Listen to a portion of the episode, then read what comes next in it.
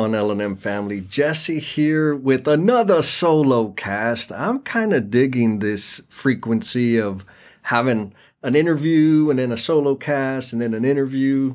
Uh, hopefully you are too. What I want to kick around with you is the confusion we have around giving feedback and giving direction. I was speaking with a group of graduate students and I was talking about the value of feedback, which my good friend James Gable, uh, the uncommon communicator, has recently put some content out about. You need to go check it out. So there's a couple of important things when it comes to feedback. One is how do you gracefully receive feedback?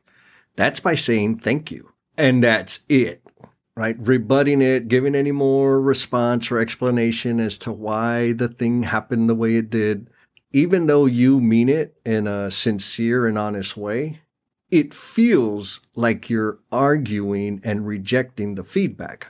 So, guess what? I'm not going to give you feedback next time. When people say thank you and take action on it, that's awesome. Guess what? I'm going to give them more feedback when they ask for it. Now, on the other end of that, it, as being the receiver of feedback, I can say thank you because I know I am not going to take action on every single bit of feedback that I receive. I get to select what I'm going to take action on. And when I'm on my A game, I'll let people know, hey, that feedback you gave me, I used it and this was the outcome. Thank you.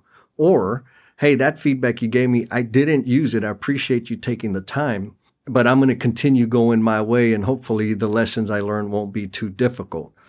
Uh, so I get to accept or reject the feedback I get after the fact. And so I was sharing that with this group of graduate students and their, their, I don't know if it was their instructor or their boss, kind of like I ruffled some feathers, right? They're like, well, what do you mean they re- rejecting feedback? I'm like, well, you don't have to take feedback that you don't think is pertinent or valuable. And so we got into this conversation about, well, you know, I'm trying to coach and develop these people. I'm trying to coach and develop my team. And if they're rejecting feedback, that's going to generate like, that's going to impact their being a part of the team. And I'm like, oh, how interesting, because I don't see feedback as like a critical performance conversation. I see feedback as a neutral, uh, maybe professional interaction between folks for continuous improvement, right? We want to get better. We want to grow and learn. And the best way to do that is to get feedback. And in the moment, I really couldn't address her concern. But the more I thought about it, I was like, ah, so it sounds to me like what she's talking about is giving direction. And my assumption, I don't know if it's true or not, but my assumption is we're powdering it up, puffing it up, making it softer and more digestible by calling it feedback. So I don't know if I'm right or wrong, but I do know that in Jesse land, feedback is a neutral, maybe uh, friendly exchange in that I'm seeking feedback and it could be from my boss and it could be from a peer, it could be from anybody, and I get to choose what I want to do with it. As a manager or supervisor, when I'm giving people feedback or observations, or more precisely, when I'm having a performance conversation with somebody, I am extra clear that this is not feedback. This is not neutral observation. This is a performance conversation. There is a gap in the performance, and these are some adjustments to focus on or some actions to take to close the gap. As well as these are the things that you're killing in, in the sense of really doing great. And these are the inputs or the contributing factors that I see you do that make it great with consistency. Now, I'm pretty abrupt and pretty direct about things.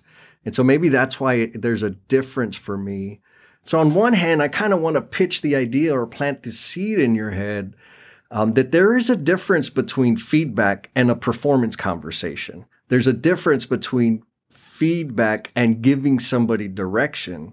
And if we cloud that line, we're setting ourselves up for disappointment and we're setting up our team members for failure.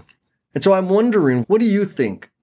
is it confusing to to soften up uh, performance conversation by calling it feedback? Are we setting people up for failure, or am I just being getting too far into the weeds into the whole thing? Uh, let me know. Let me know in the comments and and share this with your people. Right, like maybe they have some better insight than I do.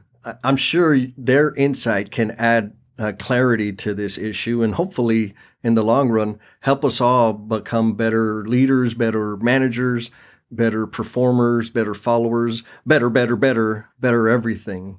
And if you get a chance, I'd appreciate if you took a little extra time to hit like a five star review, leave a comment, shoot me a text, slide into my DMs, and let me know how these conversations are landing with you and what value that I'm bringing to your day.